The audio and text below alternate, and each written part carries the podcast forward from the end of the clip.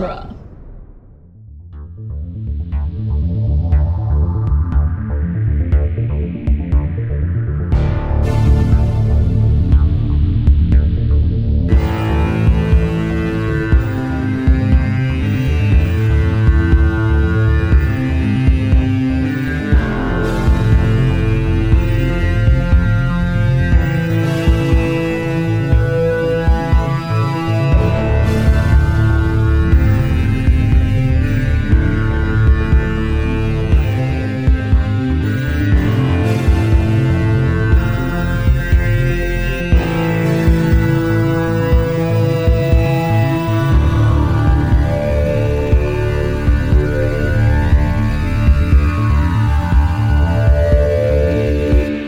Welcome back to Spider Man Minute, the daily podcast where we analyze and celebrate the movie Spider Man one performance enhancing minute at a time. I'm Zach Luna. I'm Scott Corelli. I'm Naomi Wong. How do? Welcome back, Naomi. Yeah, thanks for being here this week. We appreciate it. Um, today we are talking about minute uh, 12, uh, which is starting. Well, where, what day are we on? Uh, starts with multiple G forces and horizon glides, and uh, and ends with um, Norman Osborn being really angry about back to formula. Uh, Mm. This is the the hostile takeover minute, I I presume. Um, Yeah. yeah. Uh, yeah. Norman arrives in this minute Mhm. um, and seems to be surprised by everyone uh, showing up. As we as we recalled, there's a deleted scene yeah. um, that they either shot and didn't put in or didn't shoot, but it's in the shooting draft, so who knows. yeah. Um, and uh, yeah, so he shows up, seems surprised by the whole thing, and it seems for some reason Doctor Stromm is General Slocum's guy. Like I don't know why Right. he trusts this guy over Norman. I want to know why everyone hates Norman. Right. Because there's- like, uh, yeah. Norman in the comics and in cartoons, like you get it because he's always portrayed as like a jerk. Yeah. Um, and in the in the original Koepp draft, he's kind of a jerk. Like he's he's sort of like a rich, pretentious, overly powerful jerk. yeah. Um, but in this, you know, th- this Norman isn't an unlikable guy. Like he No. seems like a pretty likable guy. I don't know why everyone hates him. Yeah. It's almost as if they're reacting to a version of the character that's not here anymore. I do think that having Norman be a, a nicer guy who's genuinely trying to do the best for his company and his son and all that is a good change, is a good direction to go for a feature film like this. I, Uh-huh. it, it just almost feels like they made that adjustment and then didn't adjust the other characters around him as much. Um, yeah. Yeah. Or at least tweak it so that everyone else is a jerk. You know, Yeah. and and they do they do a good job with the board later. yes. Um, when you get to know the board later, you're like, oh, all these people are jerks. Yeah. Uh, yeah. But but this general just like hates Norman for no reason. It's weird. yeah he's got some sort of like anti uh, performance enhancing drug bias or something uh, Yeah. going on back there uh, i do love i was thinking about this uh, yesterday you talked about the the deleted scene and and rationale between keeping it or excising it and i think part of it is that in this minute in this scene norman's introduction there where when you said he's like caught off guard but then sells the he sells that line of always good to have our board of directors pay us a visit he he Mhm. almost gives you the entire gist of that missing scene in the delivery of that line Yeah. which you know which, which like you might not know about beforehand when you're just writing the script that like oh the actor can get that across here with less time or whatever we'll just do it in the subtext there or something Mhm. um, but it's just it's another one of those examples of the, just watching the skill on display uh, with some of these people especially i, I know when we uh, just watched the minute today getting ready for this i was like i had one of those moments like oh man like he's really good like Willem Dafoe is a really good actor, you guys. I don't know if you've noticed. Like he's pretty um he's pretty slick at the way that he gives and takes in scenes and, and makes room for the other performers. Um yeah. I don't know. You one thing one thing. I'm I'm endlessly impressed with these movies and Uh-huh. and it's a weird thing because you know at the time we're watching these and just like oh yeah I mean all these people are movie stars but like not really like Yeah. they they really cast a whole bunch of nobodies I mean I would argue Kirsten Dunst is probably the closest to a movie star in these Yeah. movies. But like everyone else were made movie stars because of this movie, and all of the Yeah. villains were all like B list actors. I mean, Mhm. Willem Dafoe's great, but he's not an A list actor. And, no, no, and but he's always amazing. Yeah, Right. And neither is Alfred Molina or Hmm. uh, I forget the actor's name who plays Sandman, but Yeah. neither is him. Like, From Sideways, what's his name? That guy. right. Yeah, Yeah. Uh, That guy that from guy. Wings. Thomas Hayden Um, Church. Yeah, Thomas Hayden Church. Right. So it's it's a lot of like I I, I really respect Sam Raimi for casting who he believed were the best actors for the roles Yeah. rather than just like some movie star or Right. something. This this isn't the type of approach to these movies where you just like cast George Clooney to be like the main guy just because you know what I mean? Because that is Right. an understandable impulse. Where we talked about the like the Abercrombification of of main actors, you know, earlier Mm-hmm. in the movie when we were talking about casting Tobey, but even here too, that like it would be a simple and quote unquote safe choice uh, uh, in a studio's mind to like go with a big name actor or somebody that like might get some butts in the seats on opening day to play the the big villain in this movie. Um, Mhm. But instead, they went for that guy who's been doing experimental theater in New York and who did that really intense uh, Jesus movie with Martin Scorsese a few years ago. Yeah. Like, it- like we want some sort of like really nitty, like uh, nitty gritty, deep tissue, like actor, character, creator guy, and not just like a marquee name for Yeah. this. And it It's it really it's really everything. impressive for this being the first Spider-Man movie ever made. Yeah. Like Yeah. they, like Sony was selling this movie on it being a Spider-Man movie and literally nothing else. Yeah. Yeah. It's It's not, crazy. come see the stars and all that. It's come see Spider Man. Like yeah, it's crazy. wow. It's it. it's really bold. Yeah. Yeah. Um I'm getting I- really an- frustrated seeing the same actors yeah. and everything. yeah, Uh-huh. you do.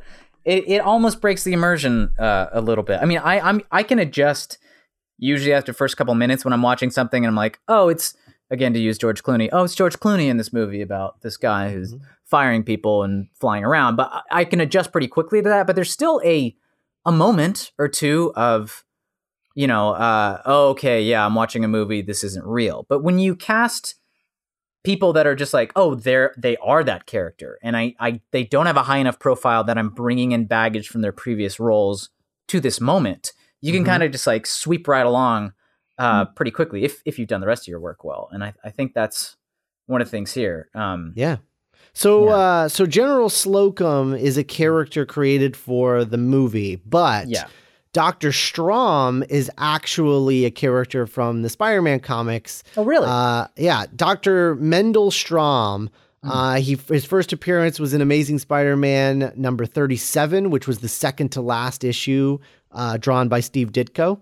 Mhm. Um, in uh, June of 66, he was Norman Osborn's college professor and Huh. later became a partner in Oscorp who would create the uh, the strength enhancers. Um, and then Osborn, who wanted the formula for himself, actually discovered that Stromm was embezzling funds from Oscorp and fired him. Uh, and then when he got out of jail, uh, he went on a on a on a crime rampage looking for revenge using evil robots. Uh, and he actually uses um, he controlled his robots using a uh, telepathic controls that he wore on his bald head. no way. Yeah. No So- way. So it's actually uh, very similar to what we've got going on here with the uh, what is presumably telepathic controls For the um, glider. Yeah. For the glider, yeah, That's amazing. Yeah. Uh, Connected. yeah. I don't know who to credit with that. Um, but whichever in the, however many iterations of the screenplay and, and working with um, Sam Raimi they were that that I think that's an efficient use of comic lore to like to to to take a side character who done some strange things and like focus them in on something more uh, immediate to the concerns of the story. That's I think that's that's a good way to do it versus like oh we have this side character I guess we'll have them get shot in the head or something uh, Right. you know, and we'll we'll give their name as like an Easter egg or something. Whereas like if you don't know anything about Doctor Stromm, Dr. Stromm's character still functions great in the movie, and he- Right. he, he doesn't stick out in any weird way. And Right. Learning the backstory, going back to the comics, just makes it richer instead of like I don't know, angering you or uh, whatever reaction you might have. That, but that like is not necessary to know that, but it does give you that oh wow moment we all just had um, on air. Not air. Yeah. yeah. Um, What's uh what what's what's really interesting about his character is like he Hmm. that was his first appearance. Um his next appearance was in the 80s when uh he was actually killed. Huh. Um and when he returned like so basically he died of a heart attack hmm. but then but he had made plans like jigsaw for after his death and arranged to have his brain waves transferred into a robot double uh, Uh-huh. and and started ta- calling himself robot master wow. and then later became in the 90s became a cyborg named gaunt which just sounds like the most 90s thing i've ever heard You guys, comics So- are weird. Comics Yeah. are are wonderful. But yeah, Um, his his yeah. his his uh his his main um source of uh I don't know p- plight um was uh, he always wanted to kill Osborn. That was always his thing, and so Wow. every time he showed up, it was a thing where Spider Man was like, I could just not save Osborn, and that would be great, but uh, this whole great power thing. Oh god, I got all this responsibility now. No. Yeah, right. Oh man. I'll- Um, so that was that was thing. always the that was always the thing with Stromm. the tension. Um, That's yeah. really cool. Also And, uh, interesting yeah. is in the original Koepp draft, Mhm. um, Stromm was not in that draft of Oh, the, really? the screenplay. Yeah, instead that character was uh, Otto Octavius. Oh, cool. Yeah. which Yeah. again, you know, we'll talk about, but uh, you know, way way later because it happens like forty pages from now Right. Um, yeah. in the in the script. But script. Uh, but but yeah, it's a dual origin scene between uh, Norman and Otto. That's really um, interesting. Where like they they both get their powers at the same time. Yeah. This is probably a more efficient use of of of the scene, uh, time wise, at least, uh, for this Oh, version yeah. of the movie, where they're like, okay, well, we can afford to do one one big bad guy. We should focus on Norman Osborn. Mhm. This is as good of a, a pivot redirect from the the first gra- draft as as I could as I could see. Um, definitely. yeah, no, it works. It works really great, and I think Ron Perkins is great in the in this role. You know, he's just Mhm. the just the right amount of nebbish, but he does like stand up for himself. You know, which Mhm. causes a, a genuine conflict between him and, not, and Norman, not because they're like arguing, but because his goal, you know, to to if safety's sake or for you know proper scientific procedure or whatever is in the way of what what Norman sees as like uh, um, saving the company. Um, Yeah, it's interesting that that he works here and has no qualms about literally ruining this company. We're like with the actual like military money guy staring him in the face, like, "What do you think?" He's like, "Yeah, I think that we screwed up enough. We'll have to start all the way over, like all the way over. Mhm. There's no way we'll meet the deadline that you wanted us to have."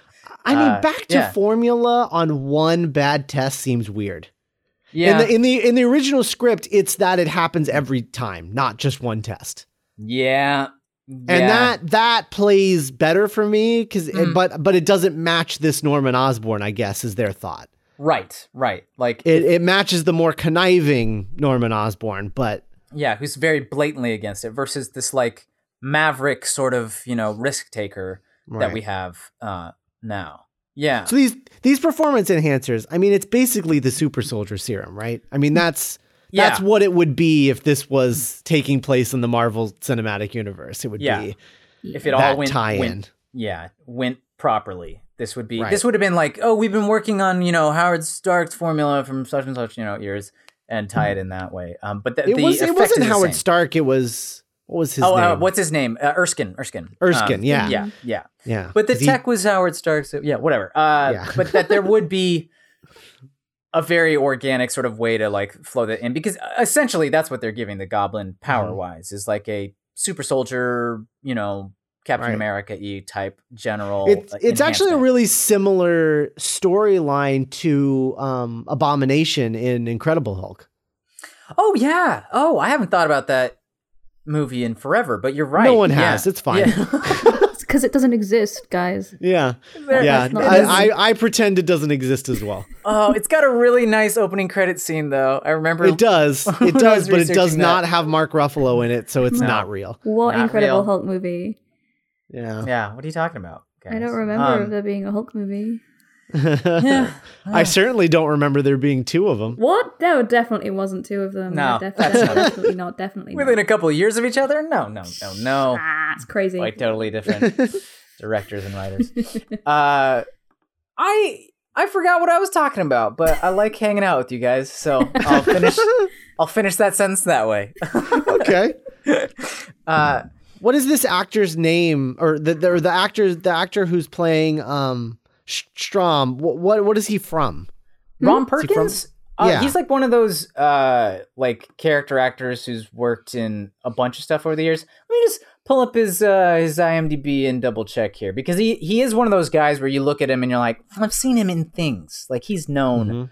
uh from stuff. But uh let's see, he was in House uh for a while as Dr. Oh. Ron Simpson and he's in like he was in Heroes as a doctor and a bunch of stuff. Oh, that Um, makes sense. yeah, Heroes yeah. has a very similar vibe to the to these movies. If Yeah, these movies exactly. took themselves really seriously, like that would be Heroes. That's Oh, totally. what that Yeah, is.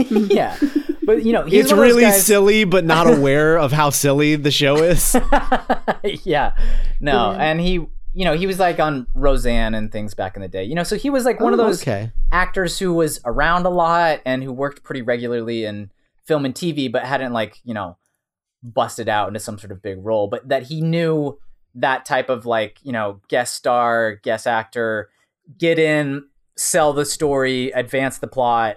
I'm not here to make waves type of approach to acting, which should be the approach to to guesting. Um, uh, hmm yeah, and I think he's great in it. I mean, we'll we'll talk about him more when we get to the actual uh, serum scene, but um, I do li- I do just like how he stands his ground um, Yeah. in this sequence. Uh, I I also um I have a I have a question for Naomi, but before we Yeah. get to that, I have one Yeah. last thing I want to talk about uh because I feel like it's worth pointing out. I really like a couple of things about the board members. Um the four that we see in this scene.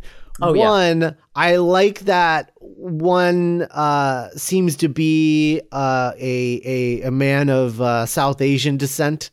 Yeah. Um, and uh, and then the other guy seems to be Japanese. So like, I like that there's a mixture. I do Uh-huh. not like that the only ones that talk are the white guys. I think that's a little that's a little, Little weird. awkward. It's, it's all But- it's all all men, all white. Yeah. Yeah. But I think it is I, I think it's really interesting that they chose to let the lead like evil board member be a guy in a wheelchair. yeah, yeah. It looks a bit like, that- Professor X.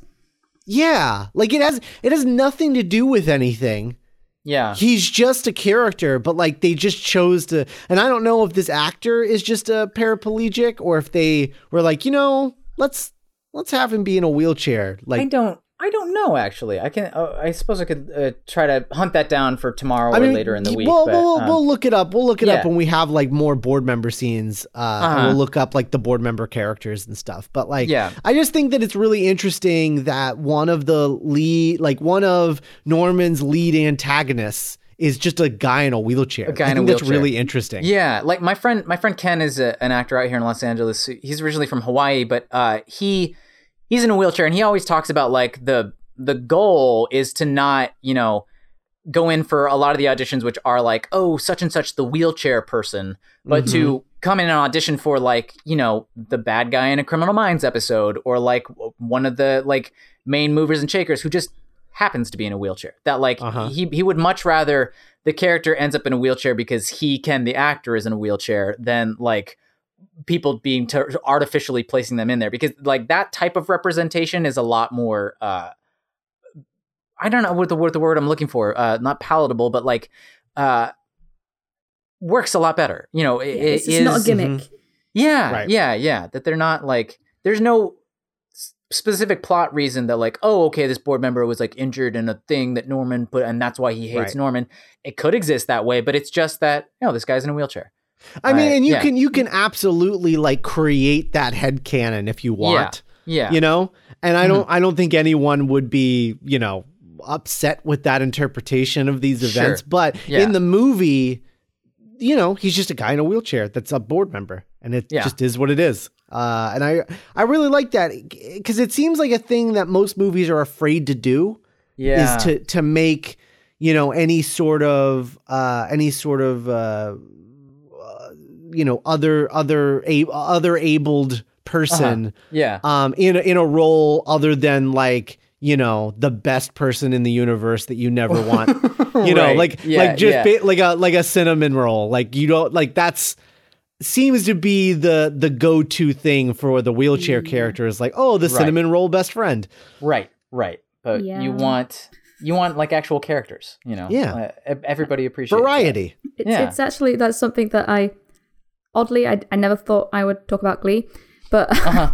but there is the character Becky who is who has Downs, and Uh-huh. at 1st you think she's gonna be that cinnamon roll character, Right. but then they right. let her be like pretty much like evil Minnie Sue stuff, Right. and I'm like that's so much more real. Like my brother's got Downs, and he's you know difficult. Yeah.